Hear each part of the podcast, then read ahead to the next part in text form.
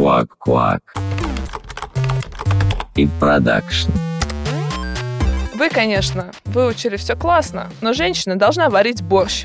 Ну, то есть дискриминация тестировщиков по отношению к разработчикам. Меня зовут Аня, и я пять лет просидела в декрете и вышла на работу. Чего вообще на медловую позицию лезешь? Тебе уже надо, ух, где быть? А если Маша аналитик, и Маша тестировщик, и Маша разработчик, МММ? Блин, я хочу в такую команду. Вы не мужчина, не берем вас на работу. Не так важно, мужчина это или женщина. Важно, какой это конкретно человек. О чем болтаем? Не успели мы отметить 23 февраля, как уже близится 8 марта, так называемые гендерные праздники. Вообще тема гендера и его влияние на жизнь сейчас очень актуальна, а поэтому тема нашего сегодняшнего выпуска — «Затести равноправие». Попробуем понять, влияет ли как-то гендер на работу в сфере КУА и остались ли в нашей сфере какие-то мифы и стереотипы о мужчинах и женщинах. Будет много статистики, тру истории, мнения наших ребят изнутри, не переключайтесь. Вообще, в современном цивилизованном обществе предвзятое отношение к людям на основании их пола, то есть сексизм считается мавитоном, и тем не менее процветает. Вот ты, например, в одном из прошлых выпусков сказала, что ты сексист. Кстати, именно сексист, а не сексистка, но к этому мы еще вернемся. Почему вообще ты так говоришь? Ну, смотри, сексизм — это как бы не только дискриминация, но предвзятое отношение. А, я для себя решила так, что я правда замечаю за собой эти стереотипы, и вот это знание о том, что я сексист, о том, что стереотипы эти внутри меня есть, они как раз-таки помогают мне их в нужный момент заметить и сказать, типа, о, Маша, остановись, это ты думаешь не про человека, это ты думаешь стереотипами. Давай-ка ты посмотришь на человека и, соответственно, будешь думать о нем как о личности, а не стереотипировать. Это как, знаешь, с багами. Но вот чтобы тебе пофиксить какой-то баг, ну, вообще фикс какого-то бага, это изменение, тебе нужно сначала заметить, а потом тебе его нужно пофиксить, ну, то есть исправить. И вот как бы вот это знание о том, что да, окей, у меня куча в голове стереотипов, оно как раз вот это вот нулевая точка отсчета. Огонь. Не знаю, либо я не мыслю стереотипами, либо просто я не умею в нужный момент понимать, что я сейчас мыслю именно ими. вот, но Наверное, можно сказать, э, что тебе очень тяжело живется в этом плане. Я вот как-то вот за собой не замечаю такое, как-то, ну... Ну вот тут вопрос, этого вообще нет, или ты этого за собой не замечаешь? Вот, вот. Я не могу утверждать, что этого вообще нет. Кажется, что я просто этого не замечаю, и, возможно, это тоже проблема, причем проблема для окружающих, скорее всего. Но что делать? Все мы живем в обществе. Ну, я на самом деле вот замечаю такие самые распространенные мои стереотипы, когда я э, немножко предвзято отношусь к парням э, в отношении аккуратности аккуратности, вдумчивости, вот каких-то таких мелочей. Это, кстати, да, тоже сейчас был сексизм. Я сейчас могу тут это Ну, по крайней мере, в моем окружении было так, что аккуратность мужчинам не очень прививали, и поэтому вот на тех же самых собеседованиях как-то я, например, на эту черту больше прощупаю человека, если он мужчина, чем если это она женщина. Ну вот по поводу аккуратности. Действительно, как бы вот на своем примере мне вот никто эту аккуратность не прививал. Вот так вот явно, что типа вот, ты же мальчик, должен там убрать за собой словно. Как бы нет, такого не было. Но э, я жил в такой семье, где с аккуратностью все было прекрасно.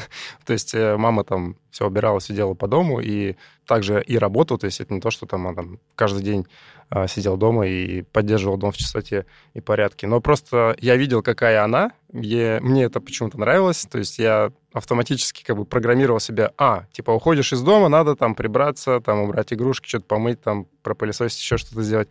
И вот э, такое поведение для меня как бы считалось нормой. И когда я видел другое поведение в других семьях, типа, а, что у вас не так, типа, а что так тоже можно было, да, там можно было раскидать, там ничего не убирать.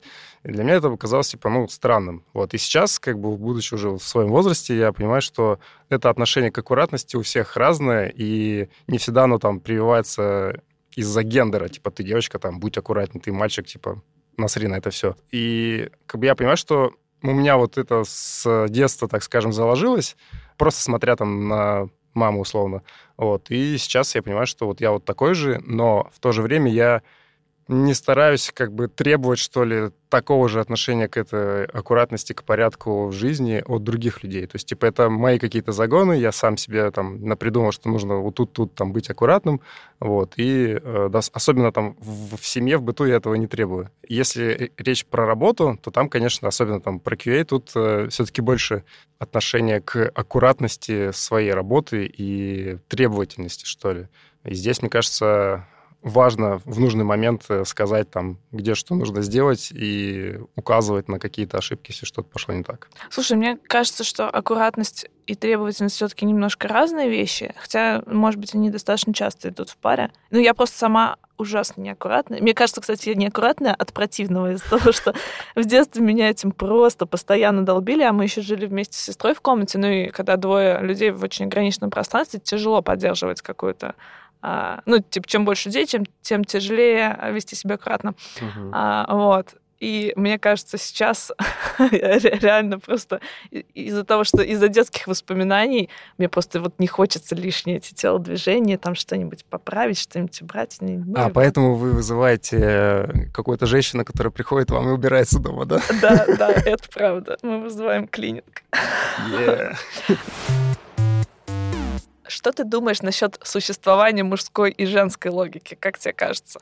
Разница есть? Мне кажется, что действительно есть разница, и хорошо, что она действительно есть, что можно не с одной стороны посмотреть там, на ситуацию, но, так скажем, с разных. Вот. Но понятно, что можно взять там два мужика, и у них будет совершенно разная логика, разные отношения к этому, но, наверное, если в массе смотреть, то вот по каким-то там исследованиям и прочим там тестам выходит так, что женская логика все-таки отличается от мужской. слушала подкаст с этим исследованием, о котором ты говоришь, только там, по-моему, это называлось более феминный мозг и более мускулинный. И это я не эксперт далеко, но вот как я запомнила, где-то на уровне химических как раз реакций. Да-да-да. Типа и скорости химических реакций. Ну, то есть это напрямую не зависит от гендера, а скорее от твоего гормонального баланса. Ну, в общем, суть в том, что мне кажется, что мужская и женская логика существует. Но это не значит, что вот логика всех женщин такая, а логика всех мужчин другая. И еще мне кажется, что ну, даже если смотреть на цифры исследований, то цифры исследований в России и там в Европе, они достаточно сильно отличаются. И мне как раз-таки кажется, они отличаются, потому что вот в эту вот составляющую логики в нее сильно входит воспитание. И вообще, мне кажется, вот в, даже в выборе жизненного пути э, человека очень сильно на него влияет воспитание. Просто недавно об этом с сестрой разговаривали. У меня мама фанат э, всяких развивающих игр. Мы в детстве всегда собирали какие-то кубики Рубика, головоломки, пазлы. В общем, у нас вот этим был заполнен дом. И я вот в итоге ведущий инженер по обеспечению качества, а сестра у меня строит подлодки. Ну, классически не очень женские профессии. Но нам с сестрой кажется, что мы выбрали вот этот вот немножко более такой путь развития в сторону там логики, математики как раз-таки из-за того, что в детстве нам прививали вот эти вот всякие направленные именно на развитие логики штуки. И если посмотреть на это с другой стороны, ну, на воспитание детей, как мне кажется, в нашей стране все еще гендерные стереотипы очень сильно влияют в воспитание детей. Ну, грубо говоря, девочкам покупают куклы. Блин, ненавидела куклы, если честно, просто терпеть не могла. Вот. А мальчикам покупают там вот развивающие игрушки. Ты сейчас можешь собрать кубик Рубика? А, ну, я давно не пробовала. Не знаю. Всю жизнь, мне кажется, я мечтал вообще собрать его. Никогда у меня его не было. И тут мне что-то просто пробило, и я решил его собрать. Купил кубик и посмотрел там всякие лекции, алг- алгоритмы вот эти вот, по которым можно Блин, собирать. ну нет, ну это же читерство. Читерство. Ну, а, а там без этого читерства ты крутишь, вертишь и не понимаешь, как тебе его да, собрать. я свой Вот. первый кубик, я помню, собирала полтора года. Ну, капец. Нет, мне хотелось уже быстро получить результат, как бы я четыре лекции посмотрел, э, это далось все тяжело, но когда ты собрал, такой, «О, о, я не тупой, ничего себе. И теперь, знаешь, вот есть вот эта вот цель, типа, собирать это быстрее, изучать другие какие-то техники вот это вот спидкуберов, которые там чуть ли не одной рукой там за 6 секунд Ага. его собирают, там какие-то определенные есть магниты, которые там доворачивают грани, все вот это вот. Слушай, нет, у меня было вообще по-другому. У меня вот как раз я в детстве научилась собирать первые два вот этих вот ряда. А, у меня не было, естественно, никаких инструкций, у меня был какой-то советский вообще просто кубик. И потом я очень сильно злилась, что у меня не получается собрать самый вот последний. А я, как я уже говорила, мы жили в одной комнате с сестрой, и когда я сильно злилась, у нас бывали всякие разные конфликты. В общем, однажды ей надоело, что я злюсь, она переклеила просто А, жесть. цвета, и у меня а, получился собранный кубик, и на этом как-то увлечение а, на много лет, в общем, я его забросила, а потом уже я училась в универе. Между прочим, это было вот как раз в момент э, первой моей работы тестировщиком. Я увидела, что кто-то на работе собирает, и мне тоже захотелось, и вот полтора года у меня ушло на то, чтобы понять, как же все таки собрать третий ряд. Но я не подглядывала. Но, Круто. правда, полтора года, реально. Это я почему прям засекла, потому что, когда я его собрала, мы как раз с моим начальником, который тоже любил собирать кубики, мы такие прям, о, пошли отмечать, ура. Квак-квак. Мы заговорили о первой работе, я вот сейчас вспоминаю, что у меня на первой работе было прям четкое разделение. Нас просто набирали очень много людей вообще без опыта, и многих парней отправляли в разработку. Ну, то есть, если ты парень, тебя с большей вероятностью отправят в разработку, если девочка, тебя с большей вероятностью отправят в тестирование. Если честно, мне кажется, это на тех же самых гендерных стереотипах было основано, что девочки больше такие внимательные, там, усидчивые. Блин, хотя вообще не всегда про меня было. Вот. Но, тем не менее, это было так. Ты что-нибудь такое замечал когда-нибудь? Слушай, я... Нет, я такого не замечал. Мне вообще казалось, что... Вообще в те времена, когда я входил в тестирование, это было сколько лет? 13 лет, по-моему, назад, конец девятого года. Тогда вообще тестирование очень так слабо было развито. Я вообще был чуть ли не там первым тестировщиком в компании, ну, один из первых там, вот. И э, когда начали на- набирать там новых людей, я понимаю, что очень сложно найти тестировщиков, и уже тогда стало а, модным там создание каких-то обучающих курсов, там, школ тестирования, и туда реально попадали преимущественно там студенты последних курсов, и, естественно, там были все, и, и парни, и девушки. И вот я вот не заметил бы такого вот а, прям четкой границы, что типа вот в тестирование идут только там девчонки, а в разработку только а, парни. Нет, у меня вот больше другое было заметно по поводу такого гендерного разделения в IT-поддержке. Почему-то вот э, в поддержке чаще всего встречал именно девушек. Не знаю почему, но может тоже это как-то чем-то характеризуется, конечно, но вот в тестировании я такого не замечал. То есть там были все, и те, и те. А в поддержке почему-то девушек больше. Не, ну у нас вот, да, прям было разделение в тестировании, но в последние годы, да, я его тоже не замечаю. Но я, знаю, что заметила, что вот по офису девушек стало больше. Мне так кажется, что даже, ну вот если сравнивать с универом, у нас в универе было в группе пять девчонок, вот у нас может где-то так же, да, быть. сейчас пытаюсь вспомнить. Ну, вот у нас точно было три, которые постоянно ходили, нас звали Маша, Маша и Маша. А, да, нас все называли МММ. А, и вот, по-моему, было еще две. Они, видимо, не ходили. Но они ходили так... Ну, я помню просто еще два лица, значит, еще кто-то был. Но, в общем, нас точно было очень мало. Вот нас было прям очень-очень-очень мало. А сейчас, в принципе, мне кажется, плюс-минус 50 на 50 вот на работе. Но я знаю, что у тебя есть статистика, что же у нас сейчас. Да, у меня есть статистика. Есть статистика по России в целом, по данным Росстата. За 2021 год по этой статистике 46,4% у нас мужчин и 53,6% женщин. Это по России. По России, да, в IT. Это речь про IT. Вот. Но если говорить про нашу компанию, то у нас на самом деле практически 50 на 50. Если там смотреть по данным там, конца прошлого года, 21 у нас чуть-чуть больше мужчин. Но это в целом по всей компании, то есть это не, не только ай- айтишные специальности. Это если всю компанию в целом брать. Там почти 51% мужчин и 49 э, женщин. Вот. А если еще больше углубиться, там, поговорить про управление, про менеджмент, то все же больше в управленческом там, составе у нас мужчин, там почти 60% мужчин и 40 женщин. Вот. Но мне кажется, что наша компания делает максимально все, что можно, э, чтобы вот это вот э, гендерное равноправие присутствовало в нашей компании. Ну, я точно могу сказать, что я никакой дискриминации не чувствую. Хотя тут тоже, мне кажется, сильно зависит от коллектива. Я к своему коллективу прям очень привыкла. Мне кажется, скорее парни могут почувствовать от меня дискриминацию иногда. Вот, но я стараюсь за собой это замечать все-таки и сильно их не терроризировать. И, кстати, в 2000, по-моему, 2021 году э, Forbes э, Woman выпустила статью о том, что Тинькофф одна из лучших компаний для женской карьеры. Мы были на четвертой строке, потом поднялись на вторую. А, Кстати, кто на первой? Не помнишь, кто на первой? Данон. Данон, у них там уже, по-моему, с 2010 года какие-то супер программы там для женщин, которых постоянно двигают и в менеджменте, и всяческими другие какими-то курсами подтягивают. И вот этот вот рейтинг, насколько я понял, составлялся, ориентируясь на кучу факторов. Мы оставим ссылочку, где подробно указано о методике сбора этого рейтинга.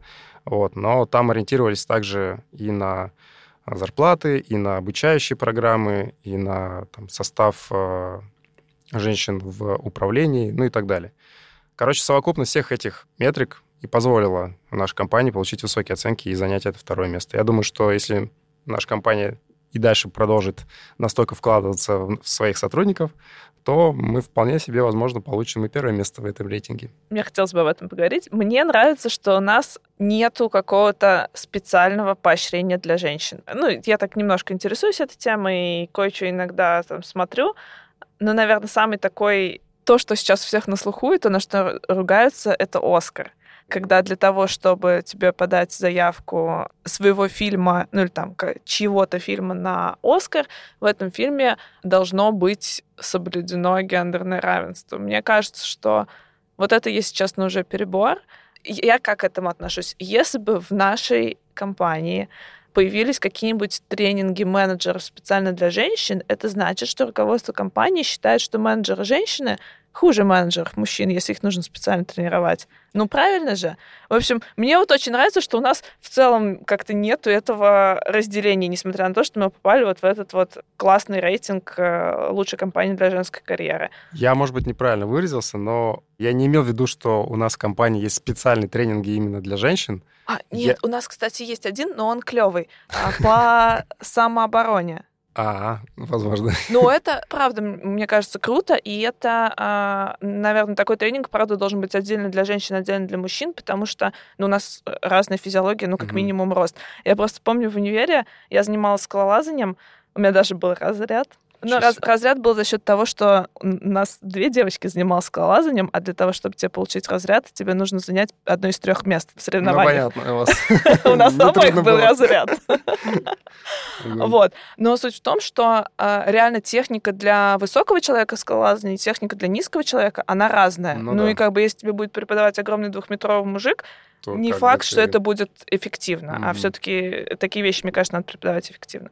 Вот в универе, в отличие от работы, я реально достаточно часто сталкивалась с гендерной дискриминацией. Вот я, значит, сдала первую сессию на отлично, иду сдавать вторую, а в первой по физике был зачет, а во второй экзамен. И прихожу я, значит, на физику. Честно, физика не была моим коньком, но поскольку я знала, что вот у меня других вариантов нет, я прям очень круто подготовилась. И, значит, физик сказал мне такую фразу, что вы, конечно, выучили все классно, но женщина должна варить борщ. Поэтому четыре и до свидания. Отлично. И мне пришлось пойти сдавать другому преподавателю. Вот какие-то такие штуки, правда, раньше, мне кажется, были более распространены. Как хорошо, что на работе такого нет. Блин, я вот сейчас прям вспомнила и поняла, что это очень круто, что такого у нас нет. Слушай, ну, кажется, что у нас такого нет действительно, но если говорить в целом про тот же рынок IT, негласно, кажется, такие правила все-таки есть. Ну, да типа ладно. там, не брать женщин или там брать мужиков только определенного возраста. Слушай, ну вот, кстати, про возраст, это называется эйджизм, по-моему. Да, да, да, да, да. Я один раз поймала себя тоже на такой мысли, что э, я на собеседование пришла с предубеждением. Человек, если он сильно старше, он может не влиться в коллектив. Да, а да. в итоге мы так круто вообще пообщались, ну, то есть вообще никаких проблем.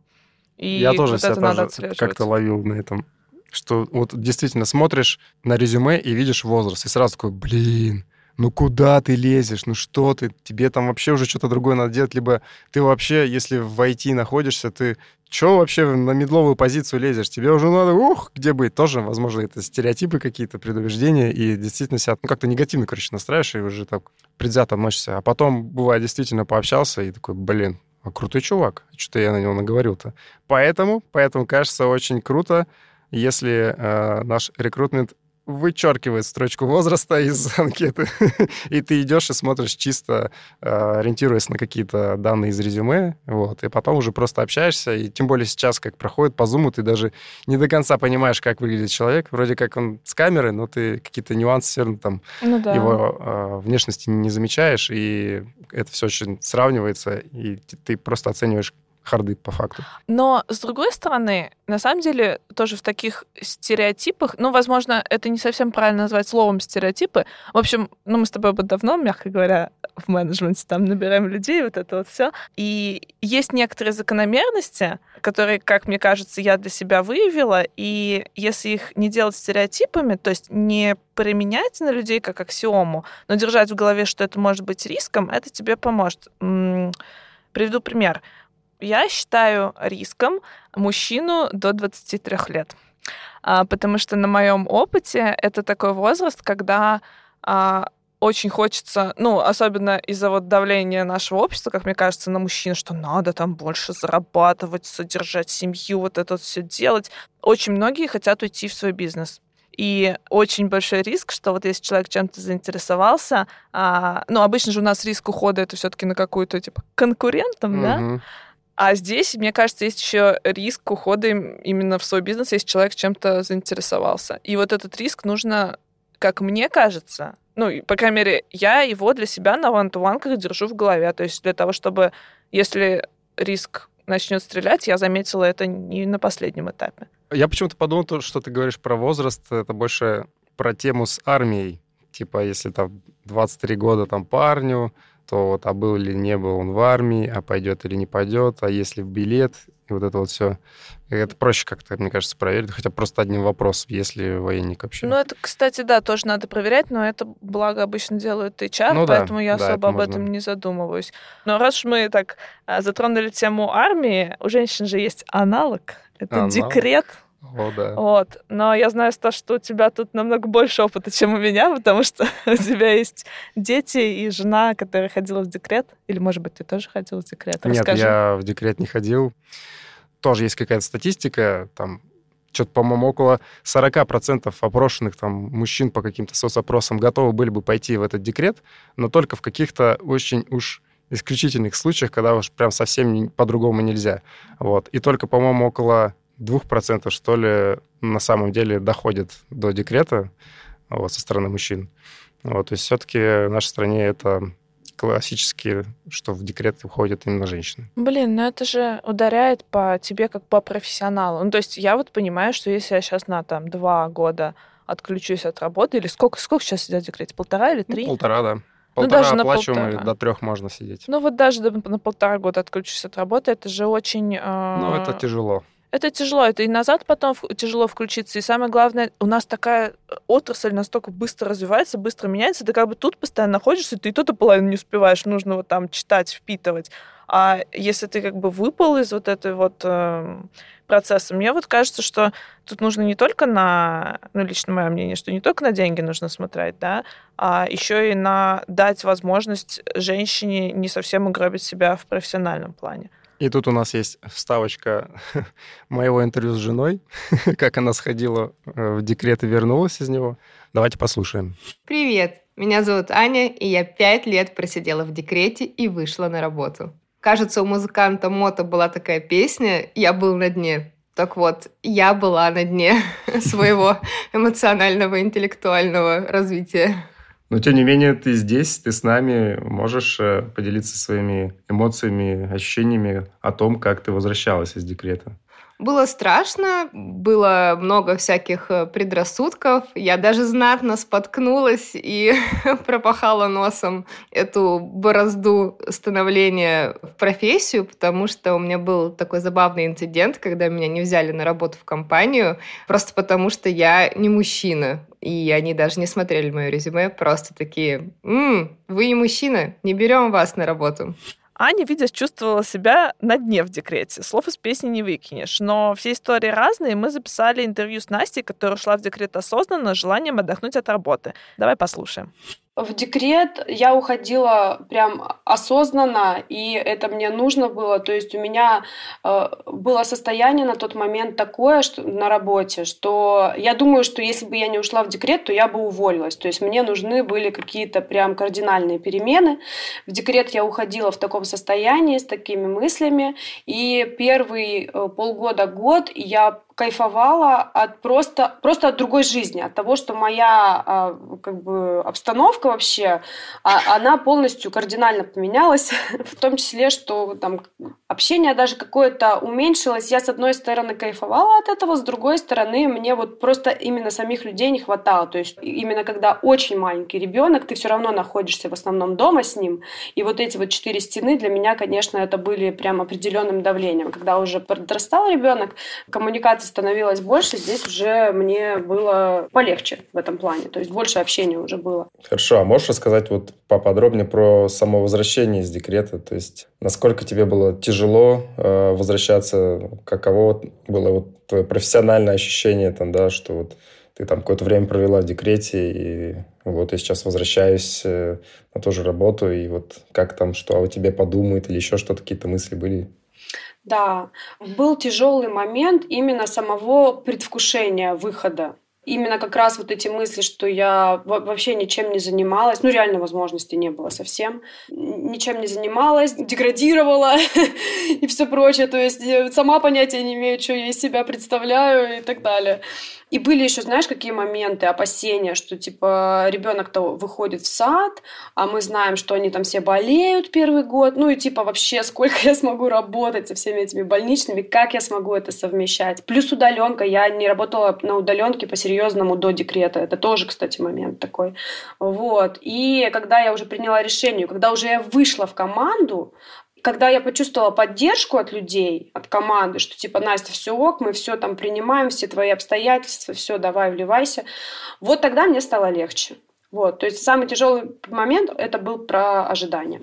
Ну и на десерт у нас осталась еще одна история сотрудника, вернувшегося из декрета. Это будет история аналитика Юли. Первый декрет я ушла, вот как только узнала, что забеременела я больше на работе, короче, не появилась. И я вышла на работу, когда ребенку первому моему было 8 месяцев. В основном была финансовая сторона, молодость, ипотеки, все тому подобное. Нам было достаточно критично, чтобы я быстрее приступила к работе. И, если честно, это была вообще жесть. Просто жесть, потому что тогда все сидели, работали а, в офисе, плюс компания, в которой работала, достаточно бюрократическая. То есть там все по проходной, все строго. Вот, было сложновато и физически, и психологически. Мы страдали. Тяжеловато, короче, было. И мне, и ребенку, и родным. В Тинькофф вообще, я думаю, что, опять же, и я подросла, и компания более такая современная, молодежная, что ли. И я поздно ушла в декрет, и вышла я в этот раз, когда у меня ребенку три месяца исполнилось на работу. При этом я скажу, что это достаточно комфортно до сих пор, ему скоро 9. Вот, мы почувствовали и я, и семья моя поддержала меня, что, в принципе, ну, это возможно на полдня с учетом удаленки, это будет комфортно, удобно всем. Ну и вот сколько уже прошло, почти полгода, вообще ни о чем не жалею. Спасибо огромное моему руководству, что пошли мне навстречу. Это тоже для них определенные риски, естественно. Вот, но, слава богу, все отлично. Я очень довольна. Я даже успела съездить в командировку с малышом и с мамой. Съездил со мной малыш, даже поработал в Москве уже. Вот ты говоришь про то, что тебе страшно там вот на полтора года сейчас упасть в декрет, да, можно так сказать, именно упасть, потому что по-другому это не назвать. Но есть же э, женщины, которые настолько дорожат своим местом, которые занимают достаточно высокие позиции, там, на уровне топов, например, которые так организуют свою работу и свою жизнь, что они возвращаются из декрета через пару месяцев понятно, что э, с одной стороны можно на них косо посмотреть, типа, блин, ты ж мать, типа, куда поперлась, ты чё? Нет, нельзя вот. на них косо а, смотреть. А, вот, нет, вот это, это я говорю, что это одно мнение, типа, с одной стороны там есть такие мнения, с другой стороны есть коллеги, которые, о, ни хрена себе, она тут, короче, вчера условно родила, и тут она вернулась, и она а, продолжает там топить за коллектив, за развитие нашей компании, все такое, и как бы свой какой-то такой респект получает со стороны своих коллег. Вот. Но, тем не менее, она, конечно же, не бросает своего ребенка там не пойми на кого. И я знаю даже случаи, когда к женщинам таким, которые возвращались из декрета достаточно быстро, чуть ли не на работу приносили ребенка, чтобы покормить. И как раз хотела рассказать, что вот у меня начальница на прошлой работе, она вот именно так ушла в декрет, ну, то есть она работала буквально практически до родов. Понятно, что там последние недели она работала больше из дома, и вернулась к нам, ну, на какое-то время она начала подключаться вот практически сразу после родов. То есть мы по факту не, не ощутили долгого ее отсутствия. И вот, Наташа, привет, если вдруг ты меня слушаешь.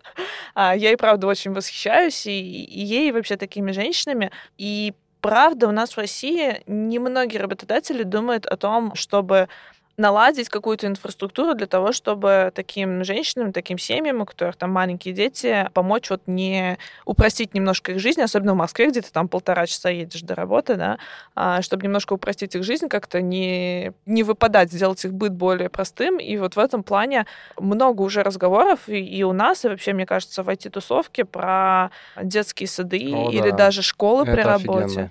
Это, это офигенно. Вот я скажу, что у меня пока нет детей, но если бы такой детский сад и школа открылись, это было бы просто вот плюс 100 к лояльности к работодателю. Да, я могу тут свой пример привести, тоже на примере своей бывшей работы, прошлой работы. В какой-то момент компания поняла, что нужно действительно задумываться о детях, да, там, о детях своих сотрудниках, и он- она организовала, ну, компания организовала свой частный детский сад, в которых приглашались именно дети сотрудников. Потом начали вроде как расширять, и как- каких-то еще извне можно было детей туда устроить, ну, то по каким-то там договоренностям. Потом они пошли еще дальше. Детский садик когда-то заканчивается, начинается что? Школа.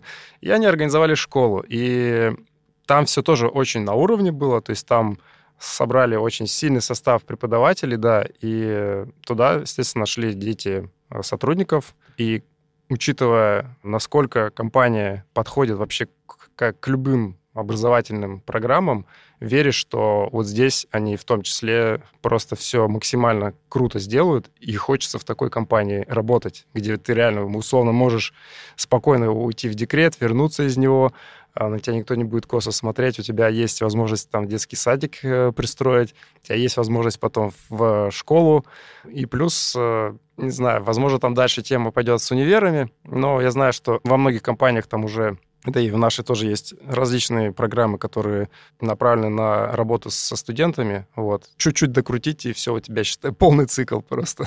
Да. Взял сотрудника, и все, ему там все расписал на, на десятилетие вперед. Потом второе поколение сотрудников. и Да-да-да. третье. Ну, блин, на самом деле это правда очень круто. Ну и опять же, есть возможность растить детей в нормальной культуре, освобожденной от сексизма. Квак-квак. Давай, может быть, поговорим еще про лидерство. Мы немножко уже затронули эту тему, но мне кажется, недостаточно хорошо. Вот ты какого руководителя предпочтешь, мужчину или женщину? Если говорить чисто про гендер, то, наверное, все равно, если честно. Ну, я, наверное, классически отвечу, что важны там скиллы, вот это вот все. Но и там, и там есть плюсы. У меня были руководители и мужчины, и женщины. И скажу, что они, конечно, были все очень разными, как разные женщины, так и разные мужчины. Разные в том плане, что и по какому-то характеру, и по знаниям. Вот. Но я понимаю сейчас, что все-таки, наверное, комфортнее, комфортнее мне почему-то с женщинами. А мне с мужчинами. Но это ничего не означает, что они там какие-то лучшие руководители, еще что. Тут именно про какой-то... Возможно, вот это какая-то химия, не знаю, невидимая связь, что тебе с женщиной... Ну, мне лично, мне лично с женщиной как-то лучше работается, как мне кажется. Вот. Блин, а мне с мужчиной, потому что я не боюсь ляпнуть лишнего. Хотя на самом деле тоже еще один стереотип. Тоже, да. Ну, то есть... и- Что и- тебе мешает и- женщине Да. И, и, и что мешает мужчине-руководителю на меня косо посмотреть, когда я там что-то Маш, ты ж лишнее... девочка, ну ты что? Да. Кстати, да. Извините, забыла. Блин, вот это... Мне кажется, это еще один пункт, который нужно замечать за собой. Ну, то есть намного легче ведь жилось бы, если бы абсолютно спокойно ты мог себя чувствовать со своим руководителем вне зависимости от его гендера. Давай послушаем, что об этом думают наши коллеги. Мне кажется, пример руководителя лида является самым показательным, что не так важно, мужчина это или женщина, важно какой это конкретно человек, потому что от того, насколько это крутой специалист, насколько это крутой руководитель конкретно для тебя, и будет зависеть, стоит ли идти к нему работать или нет. Для меня пол лида никогда не был решающим фактором в выборе, а важно было именно увидеть профессионала, почувствовать с человеком общий вайб, что вы с ним на одной волне. Сейчас я как раз работаю с лидом девушкой, и я не вижу в этом каких-то недостатков или минусов, скорее даже наоборот. Я себя очень комфортно чувствую в команде, и я думаю, что такая атмосфера сложилась во многом именно благодаря ей. Девушки как будто бы обладают мягкой силой, что ли, и разница в гендере снимает как будто бы любое потенциальное напряжение. Не зря же говорят про мягкую силу, и, в общем, мне кажется, что вот этот soft power, он как раз-таки и помогает в управлении коллективом. Именно soft power, а не кнут. А ты как думаешь, сложнее женщине быть руководителем или проще? Давай не будем вот этих вот абстрактных фраз, что все зависит от человека. Вот в современном российской IT-компании, в нашей, Кому мне сложнее? кажется, мне кажется, что действительно женщинам сложнее, потому что все равно есть вот этот вот стереотип, блин, ну она же женщина, и как бы к ней специфическое отношение, и чтобы завоевать действительно доверие, в, особенно в мужском коллективе, ей нужно нехило постараться. То есть э, нужно уметь себя показать так, чтобы тебя начали уважать, то есть показать и какие-то знания в области, да, там соответствующие, и подчеркнуть свою женственность.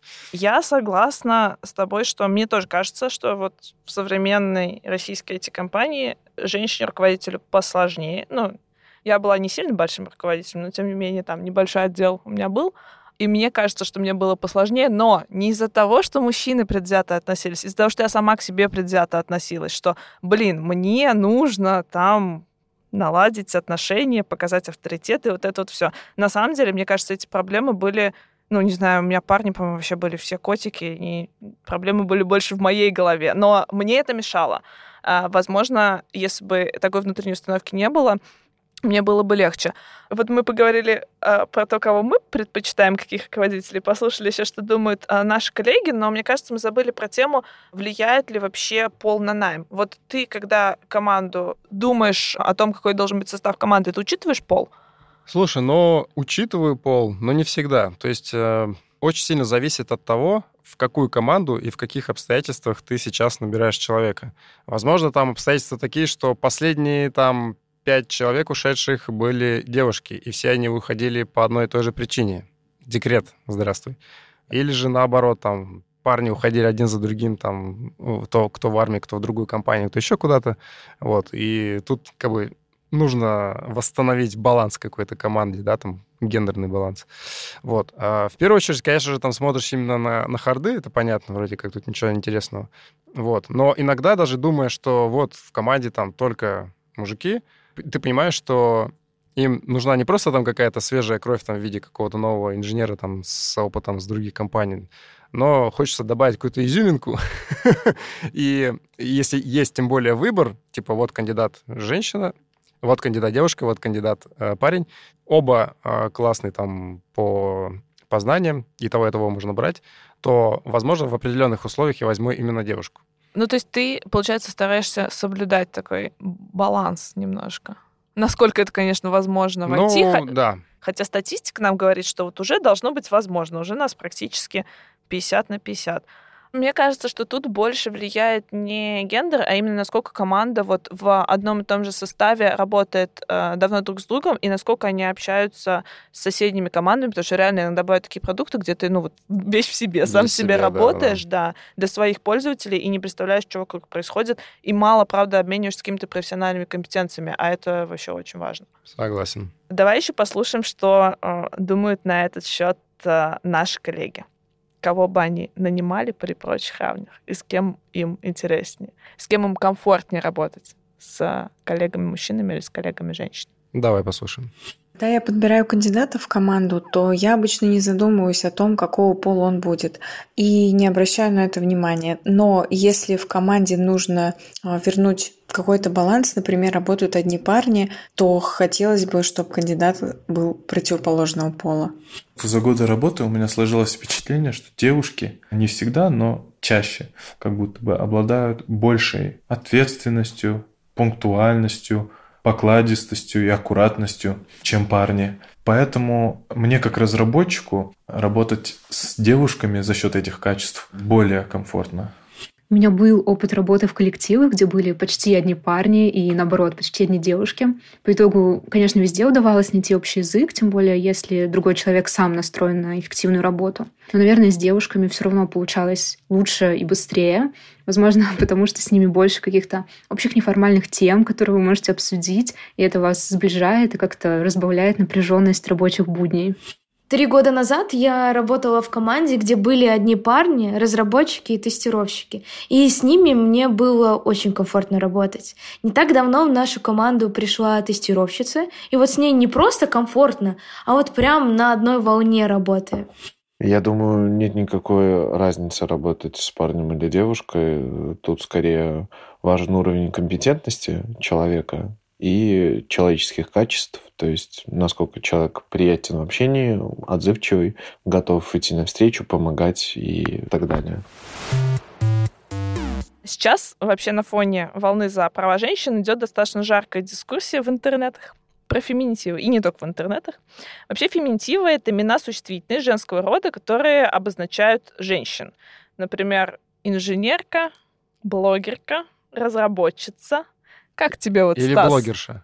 А, или, или блогерша. Слушай, вот, э, вот блогерша и разработчица как-то уже не режет слух, а вот инженерка вообще что-то в фубе какое-то непонятно. Я лучше, ну, возможно, тут важно понимать инженер в чем, да, то есть какая специализация. Если это, условно, QA, там, тестирование, то ты будешь называть э, эту инженерку не инженеркой, а тестировщицей все-таки, хотя мы все понимаем, что она не только тестирует, да, она там обеспечивает качество, все такое то вот остальные, вот разработчица и вот там блогерша, ну, как-то уже нормально слышится. Ну, мне так кажется. Тем более, как по-другому, да, там быстро выразить, что речь идет у тебя сейчас не просто про какого-то условного разработчика, а про конкретную разработчицу в такой-то команде.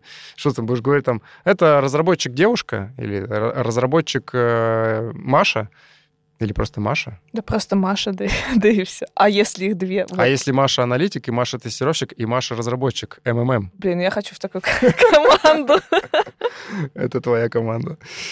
Ну, а ты что думаешь по поводу вот феминитивов? Слушай, но мне они прям режут слух. Ну, с одной стороны, мне сама идея нравится. Ну, то есть, правда, иногда было бы удобнее иметь специальное существительное женского э, рода. С другой стороны, у меня здесь внутренний конфликт, потому что, опять же, а почему должно быть специальное существительное для женщин, если мы вообще-то одинаковые? Инженер, он и в Африке инженер.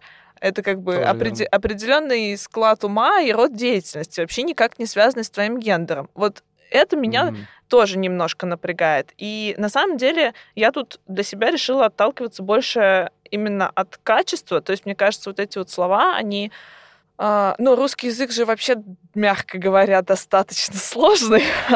У него очень много правил, и тут uh, очень часто когда составляются вот эти новые слова, какое-то из правил не учитывается. И поэтому они начинают резать слух. Ну вот, как, например, как ты говоришь, блогерша. Раньше же суффикс э, «ша», он, правда, был для составления существительных женского рода, но только означал э, принадлежность к профессии мужа, типа генерал, а жена генерала — генеральша. Mm-hmm. Вот. И в таком контексте там блогерша или инженерша мне уже не нравится. Или, например, про ха, там вот врачиха. Этот mm-hmm. суффикс, он э, такой уничижительный, ну, да. э, свойство уничижительное имеет. В общем, мне кажется, я не против феминитивов, и было бы круто иметь феминитивы для всяких разных ситуаций, но они не должны нарушать правила русского языка. А если они нарушают правила русского языка, значит, это некачественные феминитивы, нам нужны какие-то другие. Придумаем свои. Ну, типа вы как поэтесса. Ой, нет. Это, это самый худший, который я слышала, Стас. Я постарался. Нет. Давай еще послушаем, что думают по этому поводу наши коллеги. Лично мне нравится вариант инженер. По-моему, звучит гордо. Сразу представляется кто-то умный, и с хорошими хардовыми скиллами. Вот тестировщица для меня как-то норм, а вот инженерка или специалистка или автоматизаторша, вот честно режет слух и такое чувство, что есть какой-то подтекст. Для меня звучит гордо старший специалист по тестированию или QA-инженер, и неважно, кто ты, парень или девушка. Честно говоря, в моем окружении никто не употребляет феминитивы. Но если я это где-то слышу, то меня это вообще никак не задевает и не обижает. Но мне самой больше нравится все же называть себя именно QA-инженером, потому что мне кажется, что это звучит как-то более серьезно и лаконично. Ну и раз уж мы говорили про тестировщиков и тестировщиц, вот угу. еще одна дискриминация, которую лично я чувствовала раньше, наверное, сейчас в меньшей степени, это дискриминация профессиональная. Ну, то есть дискриминация тестировщиков по отношению к разработчикам. А раньше это прям очень было заметно. Разработчики были как такая высшая каста ИТ, а тестировщики как такая немножко низшая. Вот ты что об этом думаешь? Да, это раньше действительно так чувствовалось, но мне кажется, это тоже у нас немножечко меняется учитывая, насколько меняется и портрет тестировщика, портрет QA-инженера, и то, чем он должен, какими скиллами обладать. И учитывая все это, разработчики, ну или там другие сотрудники, э, какие-то руководители, в общем, тем лиды, зная, какой портрет э, QA-инженера, они понимают, что это не просто какие-то э, обезьянки, нажимающие на кнопки по какой-то документации, что это действительно очень квалифицированные технические специалисты, которые тоже очень хорошо оплачиваются. Вот я с тобой согласна. Мне тоже кажется, что предвзятое отношение, оно проявляется именно в отношении к тестировщикам, но не к инженерам по обеспечению качества.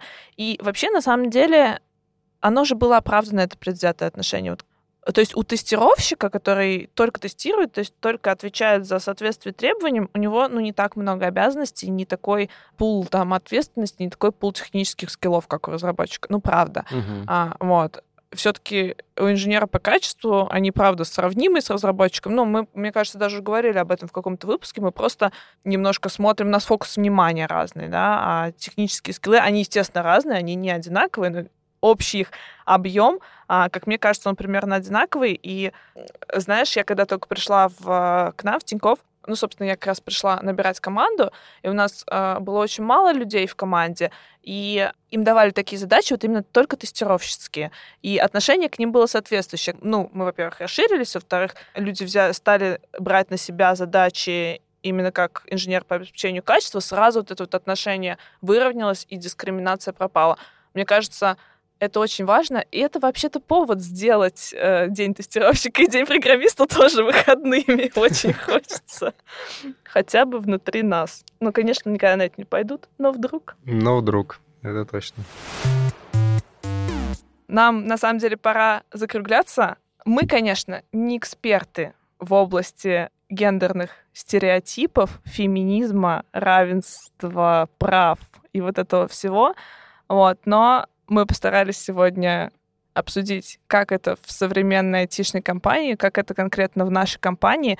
И на самом деле очень здорово, что, ну, лично я никакой дискриминации сейчас не чувствую. И то, что вот в последние годы она ощущается даже в России все меньше и меньше, мне кажется, это очень круто. Тинькофф равноправие и клевая атмосфера. Приходите к нам, подписывайтесь на наш канал, ставьте лайки, предлагайте темы. Всем пока. Пока-пока. Куак-куак. И продакшн.